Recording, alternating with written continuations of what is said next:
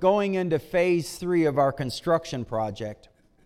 And we've been talking about soul construction, the, nece- the necessity of having a healthy soul. And I started out, I believe I said this a couple weeks ago, that, you know, you can get to heaven with a broken soul, but your life on earth will be much harder than it should have been, could have been, and it was ordained to be. Shalom means nothing broken, nothing missing, and that means your heart as well. Not a broken heart, not broken dreams, not despondency and discouragement and depression on the inside. God wants us all together whole. The problem is, life is a contact sport, and it's left many of us damaged. And it started out early. but God has given us steps in the Word to heal our souls. Not just, not, listen, it's, it's, it's, it's good to, you know, in the word of faith, and even in the grace camp, we hear a lot about healing, and it's good to yet your body is free from pain. That's absolutely wonderful, and that's the way it should be. It's also good to be prosperous, where you go through life and you're not worried about, am I going to have enough at the end of the month? To know that you're well resourced, that's good, but it's not enough. We need to be all together whole, meaning that on the inside we feel joy. That we have a sense of happiness and encouragement, that we look with great expectation into the future, not with just, oh, I just, man, I just wish life would end. You following me? and so we, we've been talking about soul construction, and we started out with judge not just to stop judging one another on what we see and what we hear and what we think we know. And I shared with you that one of the true tragedies of being a judgmental person is that you're training yourself to be negative. Eventually, you'll get to the place you don't see anything good in anybody because you're training yourself. So the, the, the, the, the answer is stop it. Just stop judging. Right? And then last week we talked about forgiveness. And, and I'm so grateful. I know we got some folks watching us in other countries, and I appreciate that. And I've, I've gotten some private messages. I've gotten private messages from other preachers like, thank you. And uh, so I know that these messages are making a mark. And I expect that today will be no less than that. So, phase three of our construction project is this generosity generosity. Now, I want to say this going into it. This is not a sowing and reaping message. I'm not talking about you giving so you can get. That's a parallel track, absolutely. It runs absolutely parallel. But that's not the objective. Today, what I want to do is I want to talk to you about how generosity heals your soul. Because it does more than just bring a return. Generosity not just giving nickels and dimes, being generous as a person heals your soul. You know, most of you know that uh, I'm a fan of, of the pre 1920 dictionary. And those of you who've never heard me say why, I'll tell you why. Because in 1920, they made a, a decisive effort to secular, secularize our culture. So in 1920, Webster started changing the word, the meaning of the words in our dictionary to separate them from their Judeo Christian biblical heritage. And he began to, because listen, if you want to change a culture, change the meaning of words. That's how you change a culture. And, but if you go in pre 1920, you'll find that all of the words had biblical connections. And so if you were to look up the word generosity, in a pre 1920 dictionary, this is what it says it's defined as nobility of soul. Nobility of soul. Put up that slide, please. Generosity is defined as the nobility of soul. Meaning that, listen, generosity comes from a noble soul, but it also produces a noble soul. Noble means great. If your soul is noble, it's not broken. That's what I'm trying to say to you. If your soul is noble, it ain't broken, it's great. So we were not designed by God to be selfish, to be self centered, to be self absorbed. We were created by love. Now, I'm not talking about your mommy and your poppy. I want to go way back, way beyond the inception and talk about the creation. You and I were created by love. You, you, now, I know when I say that because you think, well, no, no, I was created by God. Well, yes, and God is. Go with me if you would. Put up on the screen 1 John chapter 4, verse 7. I want to read you as we're getting started in this uh, out of the modern King James Version. Verse 7 of 1 John chapter 4 says this Beloved, let us love one another, for love is of God. Now, love is of God. That does not merely mean that love comes from God or has its source in God. It doesn't even mean that God is the author or creator of it. Because here's what I want you to hear love is not a created thing. God didn't create love, God is love. Love is not a gift from God, love is God. All created things are of God and they require God to sustain them. But love is not a created thing.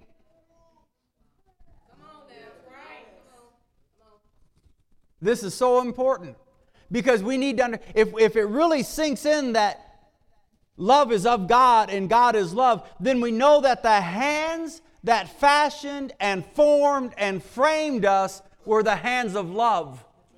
That love had an idea and you were it. Mm that love planned your life and it planned your life to be soaked in love.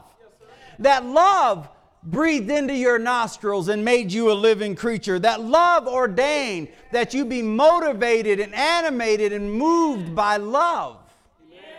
Love is the reason for creation, not a byproduct of it. It is a divine characteristic, it's a divine affection. Love is of God. But not as every good gift is of God. It is God's nature, it's His own love. The very next verse says, God is love. If you would put up on the screen verse 8. The one who does not love has not known God. For God is. In this, in verse 9, in this the love of God was revealed in us because God sent his only begotten Son into the world that we might live through him. See, the scripture says that God is love, and outside of God, there is no such thing as love. Because love is God, and when God's in a place, love is in the place. When God's in a person, love is in the person. When man was separated from God, man was separated from love. And when man was separated from love, selfishness and self absorbed and narcissism and egotism took love's place. I'm going I'm still talking about generosity, but I want you to see that generosity is love in action. And that when love is in the heart, generosity is in the life. When love is not in the heart, there is no generosity. Go with me to John chapter 3 verse 16. This is a verse you all know. but as we go, I want, I want you to, you can search the scriptures and you'll find God is the most selfless person in the history of creation. In fact, you'll never find anywhere in the Bible God did anything for himself. Everything God did, he did for others. Why? Because God is love, and love is focused on others. Verse 16 of John chapter 3 For God so loved the world that he did what? God so loved that he. God so loved that. He didn't give out of obligation, and he didn't give because we deserved. I'm still talking about generosity. God gave because God loved, period. God gave because God loved, period. You see, love always gives. Lust takes, love gives. For God so loved the world that he gave his only Son, so that everyone who believes in him will not perish but have eternal life. So, according to John, God showed how much he loved by how much he gave. And this is what he says in 1 John chapter 4 verse 9. In this the love of God was revealed in us because God sent his only begotten son. One translation said God revealed or showcased his love in that he sent his son. So how do we know that God loves us by what he gave to us? This is going to help. Go back to 1 John chapter 4 and let's look at verse 10. In this is love, not that we loved God, but that He loved us and sent His Son to be the propitiation concerning our sins. Verse 11 Beloved, if God so loved us, we ought also to love one another. See, I'm going back to where I started. Love animated us. And love is supposed to be what motivates us. Love is supposed to be what directs us. Love is supposed to be what controls us. And before sin, that's what love did. After sin, man was devoid of love. So now he was self absorbed. What he did, he did for self. He had to preserve self, he had to think of self first. But see, we are recreated in Christ. Everyone say, recreated. What recreated us? Love. So that God's original intent would not be lost on the earth. Beloved, if God so loved us, we ought also to love one another with the same type of love. Now look at verse 12 because verse 12 is amazing. No one has seen God at any time. No one has seen God. Now, this is in the scripture. No one has seen God at any time. If we love one another, God dwells in us, and his love is perfected in us. Now, Every scholar I have on my bookshelf says the same thing. What John is saying in this verse is no one has seen God, but when they see you and me loving one another with the love of God, it's as if they've seen God Himself. Because in you and I loving one another, they see God. See, nothing shouts God louder than when men who ought not to like each other in the natural, when the world says we have every reason to be at odds, and we love one another with a self sacrificing love. The world sits back and goes, That's got to be God. And I don't even believe in God. But that's got to be God. Because he loves him and she loves her and they all love each other. Everyone say love. Love always, listen to this, gives of itself to benefit others. We were designed by love to be loved and to love, to be inspired by love and motivated by love. And if, listen to this, if sin had never entered in, there would never have been not one selfish act on this planet. That's a Selah one right there. If sin had never entered in, then Adam would have acted just like God. Adam's children would have acted just like God. Adam's children's children would have acted just like God.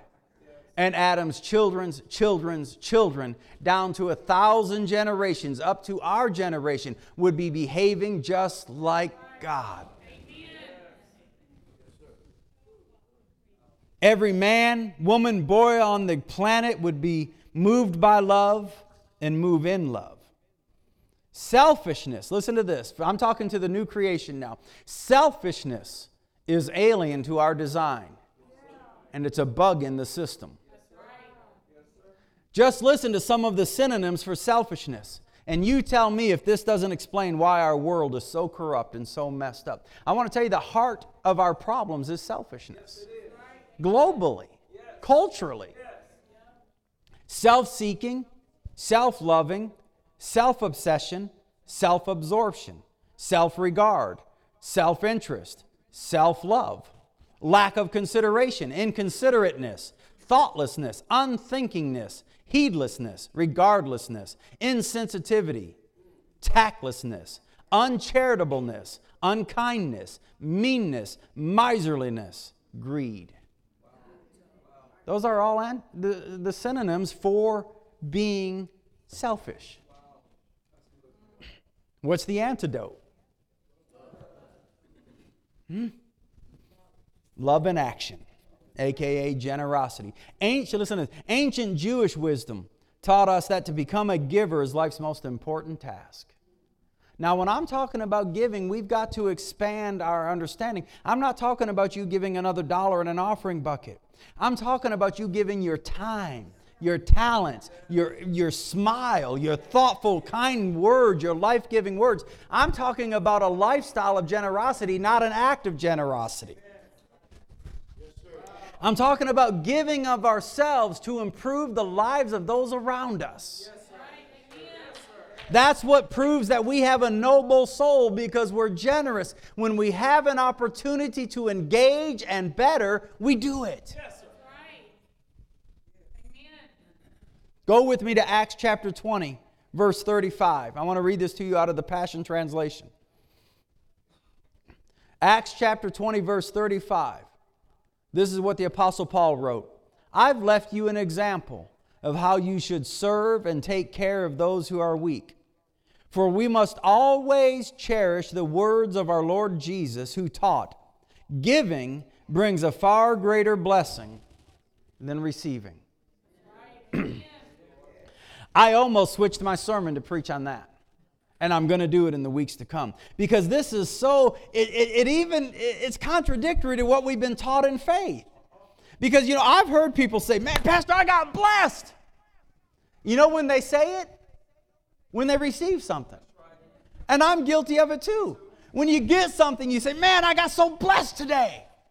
I've never heard someone say that when they gave.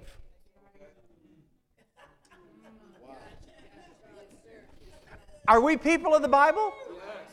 We believe the book, right? Well, the book says the, the greater blessing is in the giving, not in the receiving.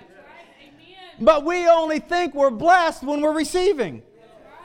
What if our mind shifted to be in alignment with the Word and you came home one day and you told your wife, Babe, I got blessed today?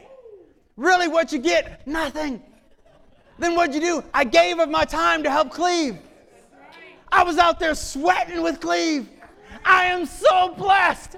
I gave. But that's what Paul is saying. He's saying, I've left you an example of how you to serve. Put greater joy not in the reception, but in the giving. And here's, here's just a rabbit. I'm going to chase a quick rabbit. You know why I think the greater blessing is in the giving because that's what heals your soul.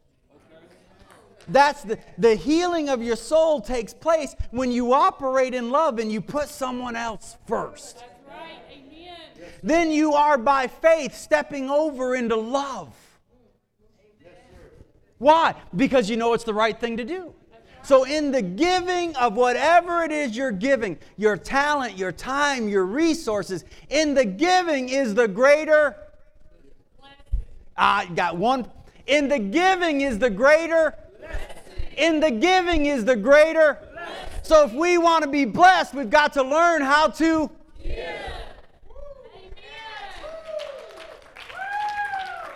See, listen. Generosity is the key to changing a generation. No one has ever changed a generation in isolation. No one has ever changed a generation by being self centered, self absorbed, and caring only for themselves. The people that change the world are the ones who care enough to get involved. I'm going to say, no one ever changed a generation in isolation. We did it by hooking up with one another. So, what brings the greater blessing? It's giving. Because it creates, listen to this, it creates the nobility of soul that you were designed to have at the very beginning. Hmm. Go with me. I'm sorry. I'm not sure if you're ready for this, but we're going to jump into it anyhow. Galatians chapter 6, verse 10. because whenever I talk to somebody, and I don't do this every time, it really depends upon the person I'm talking to. Because I know there are some people, if the Lord Himself appeared in all of His glory with angels all around Him and said, I want you to get involved, they're going to say, I ain't got time. So I don't say this to everyone, but many times when I talk to people and I'm trying to get them involved, they'll usually say something to me along these lines of, Well, Pastor, I'll pray about it. And depending upon if I think the person is soft enough to hear, I'll say, You don't need to pray about it, I already have. And I have the answer. God spoke. And this is what he said right here Galatians chapter 6, verse 10. Therefore, whenever we have the opportunity, if it's written, whenever we have the opportunity, we should do good to everyone, especially to those in the family of faith. Whenever, Pastor, I'll pray about it. Whenever we have opportunity, I'm waiting for the Lord to talk to me. Whenever we have opportunity. If the Lord would only tell me what to do whenever we have opportunity.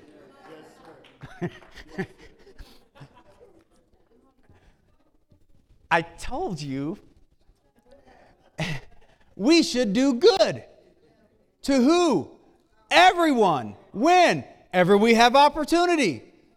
And especially, everyone say especially, especially. to those of the family of faith.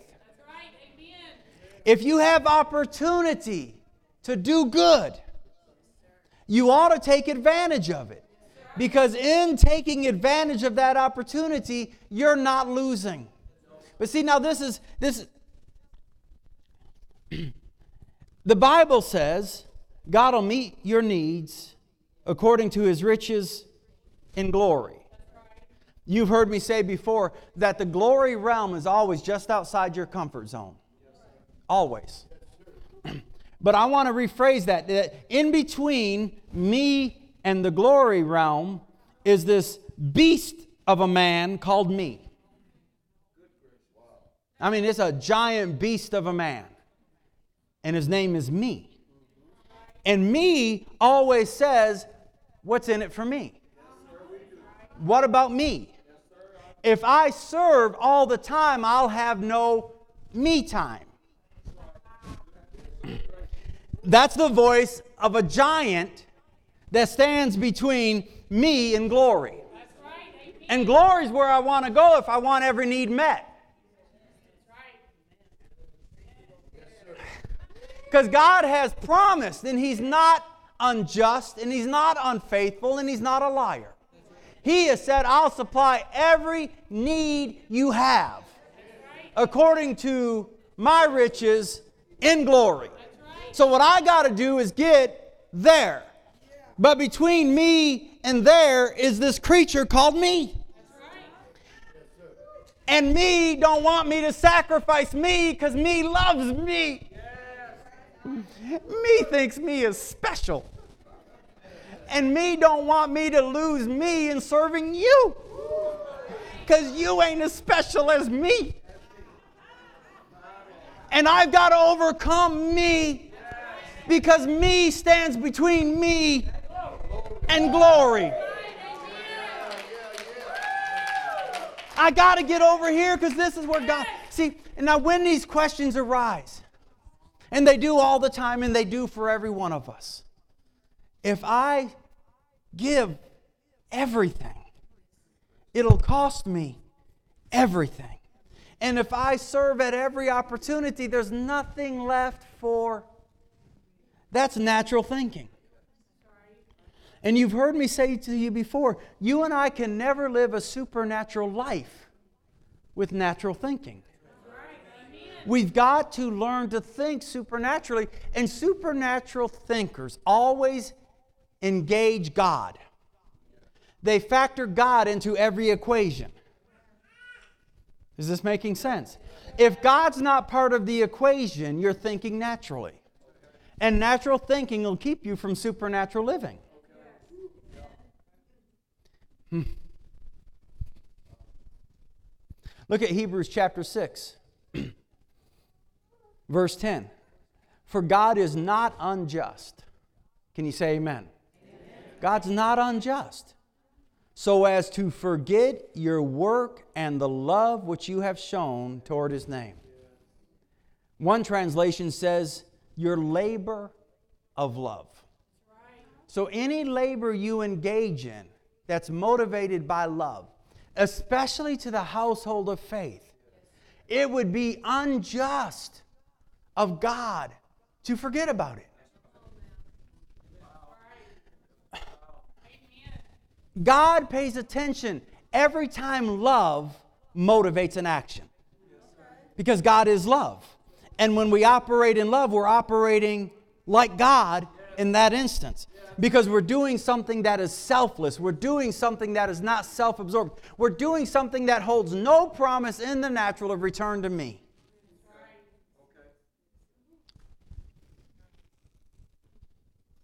Jesus said, If you love those who love you, what reward do you have? Even sinners will do that. But when you and I can be like him and love those who don't love us, do good to those who have done ill to us, to become such noble souls that what they say does not impact how we act. Oh, shalababa. To become so noble in soul that what they've done to us does not determine what we do to them.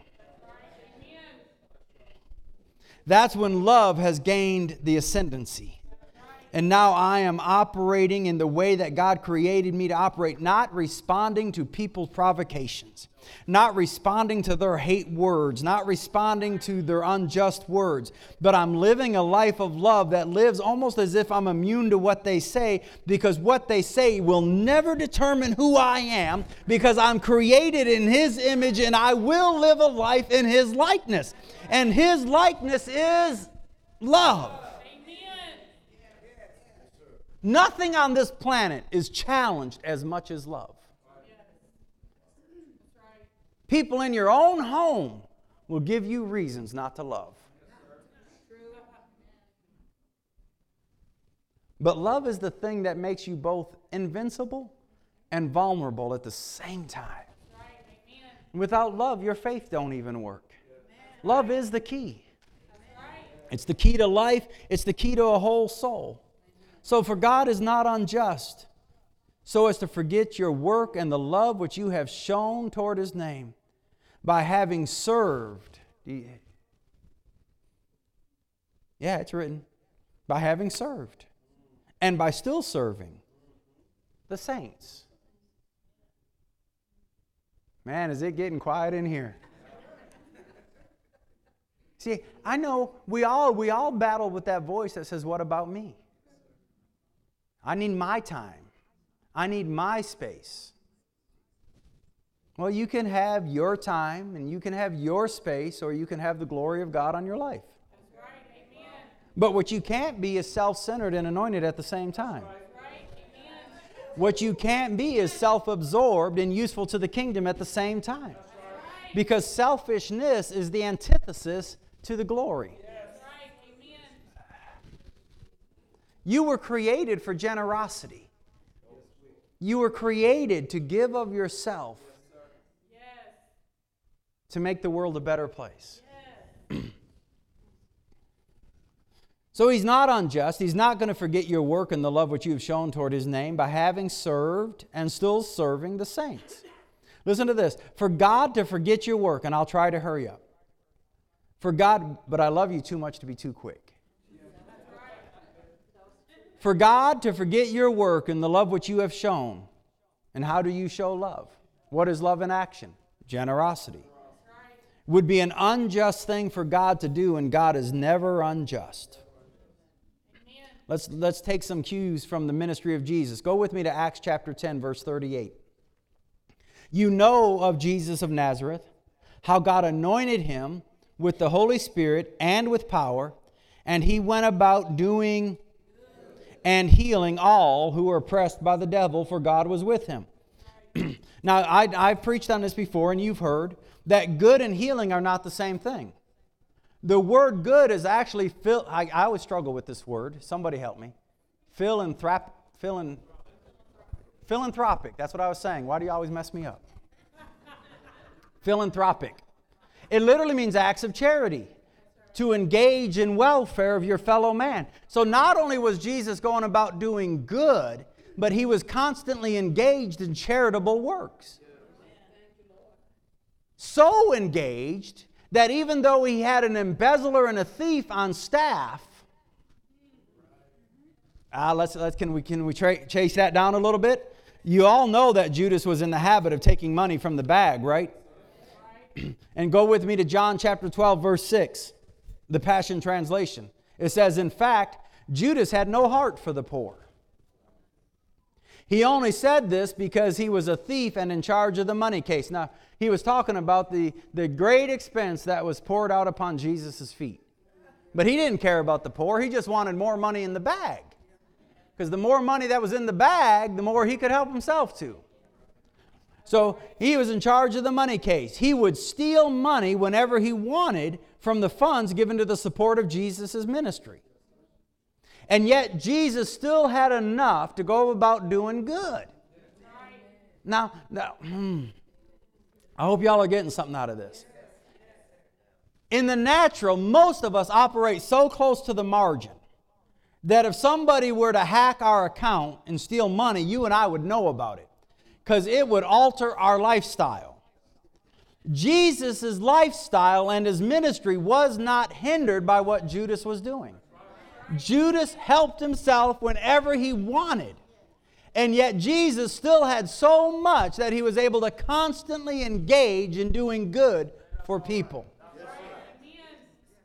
See, I'm, I'm, listen, I want to tell you that when you engage God, they can't stop you. The economy can't affect you. Thieves, liars, and robbers cannot alter your lifestyle when God is your source. And the way God becomes our source is we become motivated by love.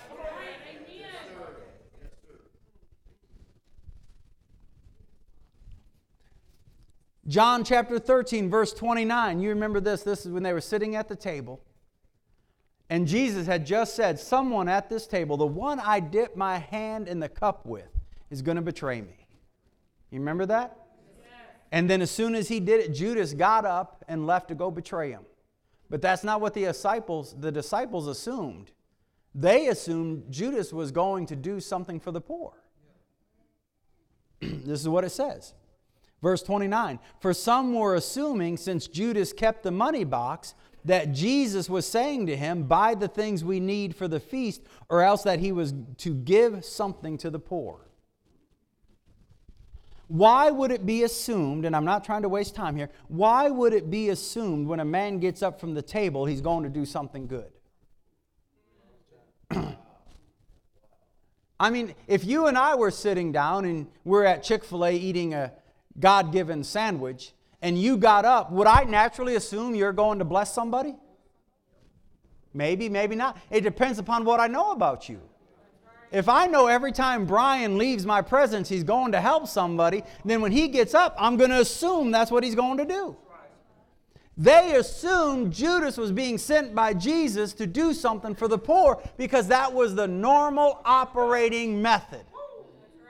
And yet Judas kept stealing and Jesus kept giving. Everyone say, but God. See, you and I are without excuse because if God is involved in the equation, you will always have enough no matter what they say, no matter what they do, no matter what politicians decide. Our God will meet all of our needs according to His riches and glory, not whose hiney is in the White House. And we got to quit blaming them for our financial straits.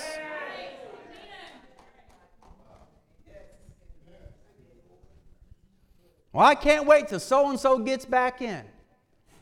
Well, if you ain't making it now, you probably won't make it then. The thing is to switch source, not switch parties.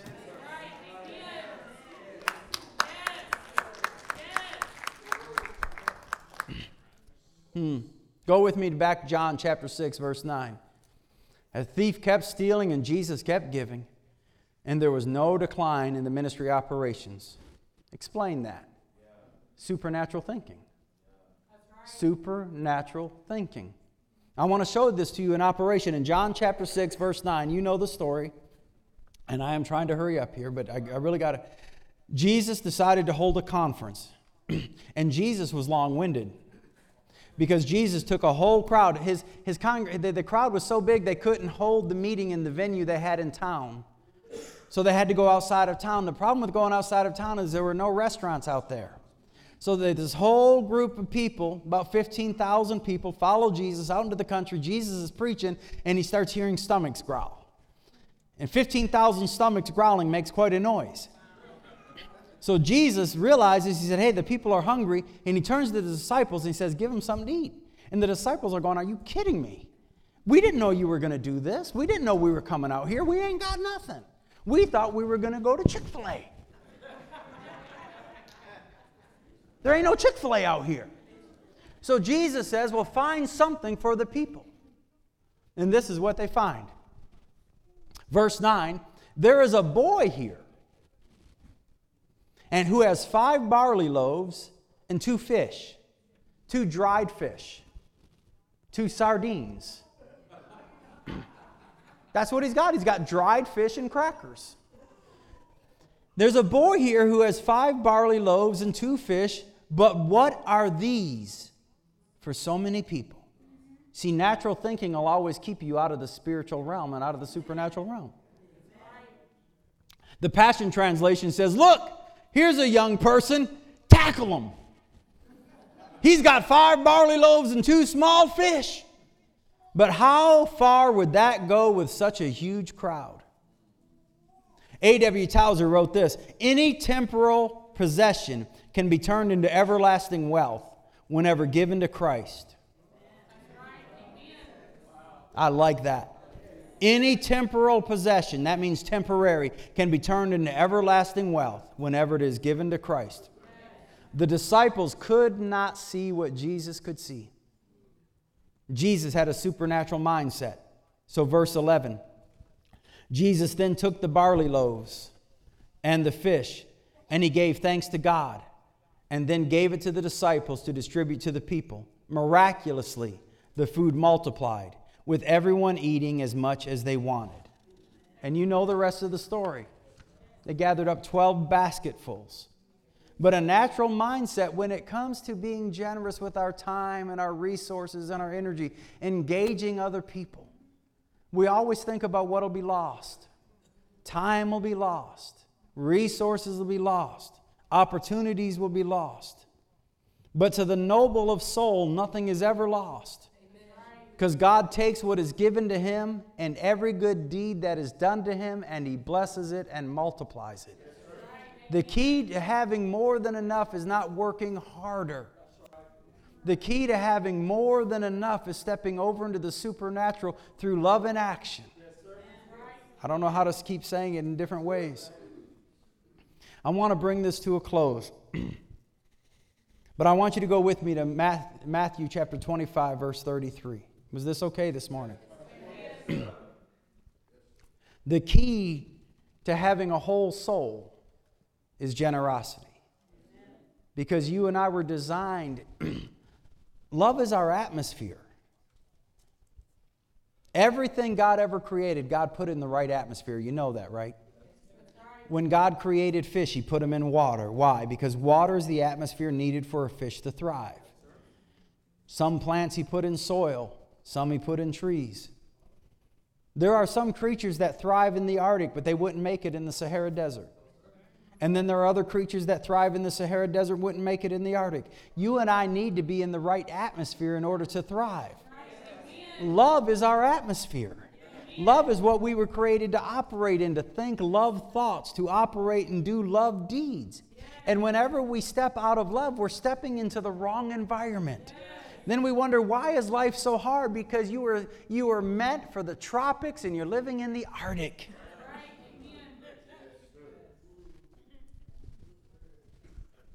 Matthew chapter 25, verse 33. I'm going to read a few verses. This is starting out, it says, When the Lord returns with all of his angels, he's going to take all the peoples on the earth and he's going to divide them into two groups. And he will put the sheep on his right, but the goats on the left. Verse 34 Then the king will say to those on his right, Come, you who are blessed of my Father, inherit the kingdom prepared for you from the foundation of the world. Verse 35 for I was hungry. Now he's giving us the reason for their blessing. Remember, it is more blessed to give than it is even to receive. for I was hungry, and you gave me something to eat. I was thirsty, and you gave me something to drink. I was a stranger, and you invited me in. Naked, and you clothed me. I was sick, and you visited me. I was in prison, and you came to me. Then, I love this the righteous will answer him and say, Lord, when did we see you hungry and feed you? Or thirsty and give you something to drink? And when did we see you as a stranger, invite you in, or naked and clothe you? And when did we see you sick or in prison and come to you? These were people that were so noble of spirit that when they saw a need, they met it, regardless of who it was. They didn't recognize that was God, they just thought that was somebody in need. They were constantly engaged in doing good, and they had no idea they were doing it unto God because they said, God, when did we? We never saw you. That was them. When did we? And this is what he says. And the king will answer them and say to them, Truly I say to you, to the extent that you did it for one of the least of these brothers or sisters of mine, you did it for me. God is not unjust so as to forget your labor. He's not unjust, He's going to remember it.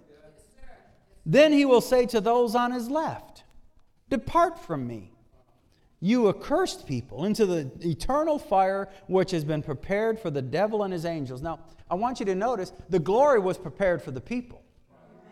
And that's where the blessed. The accursed, where they were going, wasn't prepared for them, it was prepared for someone else. for I was hungry, and you gave me nothing to eat. I was thirsty, and you gave me nothing to drink. I was a stranger and you did not invite me in, naked, and you did not clothe me, sick and in prison, and you did not visit me. When they themselves also will answer, then they themselves will ask, Lord, when did we see you hungry? Because you know, Lord, if we had known it was you, if we had known that that was, we just thought that was a bum on the street. We thought that was an inconvenient person at an inconvenient time, and I was in a hurry. I, I mean, I saw you laying on the side of the road, but I didn't do it to you, so I felt no obligation to help. Because after all, I got to go to the church and pray. Lord, when, because you know, God, if I had known that was you, I would have done it. Lord, when did we see you in any of these? When did we see you hungry or thirsty or as a stranger or naked and sick or in prison and did not take care of you? Then he will answer them and say, Truly I say to you, to the extent that you did not do it for one of the least of these, you did not do it for me either. now I want to remind you this message is not about increasing the size of the church offering. It's not even about increasing the size of the return, the harvest on your seed. The purpose of me preaching this this morning is for the healing of our soul. Because generosity, when we will divorce ourselves from self and we will defeat that monster called me, we'll step over into a place now love flows through me because I'm not thinking about me. I'm thinking about others. You know, in studies, and I'm, I'm bringing this to a close, studies have shown over and over and over again that those who volunteer, whether it's at their local church, at the local soup kitchen, or the local community outreach, when they give of themselves for no other motive than to benefit others. They are healthier and they are happier. They have a better outlook. People who do nothing but chase their careers, they're stressed out. Because you weren't designed to focus all of your life on you. That's just not God's way of living. It's all about me, and you'll do things if it increases you. But if you can't see an increase, you don't engage in it, you're living an alien life. But, Pastor, what about me? Forget about you. And let Him take care of you. Because He has promised if you'll take care of them, I'll take care of you. And living a life of generosity is how we were designed to live. It's about having a healthy soul. Two statements, and then we'll close. Generosity is love in action. And engaging in active, consistent generosity heals the broken soul. Now imagine, borrowing some words from John Lennon, imagine a world without hate if you can. Imagine you're a world where there is no selfishness. No selfishness in your home, no selfishness on the job. Imagine a world where every husband tries to outgive the wife, and every wife tries to outgive the husband, and the children try to outgive the parents. And everyone blesses everyone everywhere you go. You know, you can create that world by becoming that person. It doesn't matter if no one else lives in that world with you. If you'll decide, I'm going to become this person that just wants the love of God to flow through me to each and every person I see, if I have to if I have nothing else to give them but a smile and a kind word, I will not let one soul come across my path that I don't seek to make better if all I can do is give them a handshake and a pat on the back. I'm going to do it. I'm going to take advantage of every opportunity to do good. And then I'm going to trust God. Can I say one more thing? I know I told you. The unsaved man and the saved but unspiritual man have something in common. Neither one of them trust God. I'm going to say that again. The unsaved man, those who are in the world without God and without hope, they don't trust God. The saved man, who's yet unspiritual, has something in common with him. He doesn't trust God either. He doesn't trust God enough to risk loving because he remembers as a child when he loved, he got hurt. She remembers as a teenager when she loved, she got abused. And so they go through life in isolation because they're afraid if I love, I'm going to get hurt again. But God. You and I need to learn to trust God. And with all of our talents and all of our resources, everything we have and everything we've got, everything we are and everything we're not, Say, God, it's yours. And if you have need of anything, there's nothing I possess that possesses me.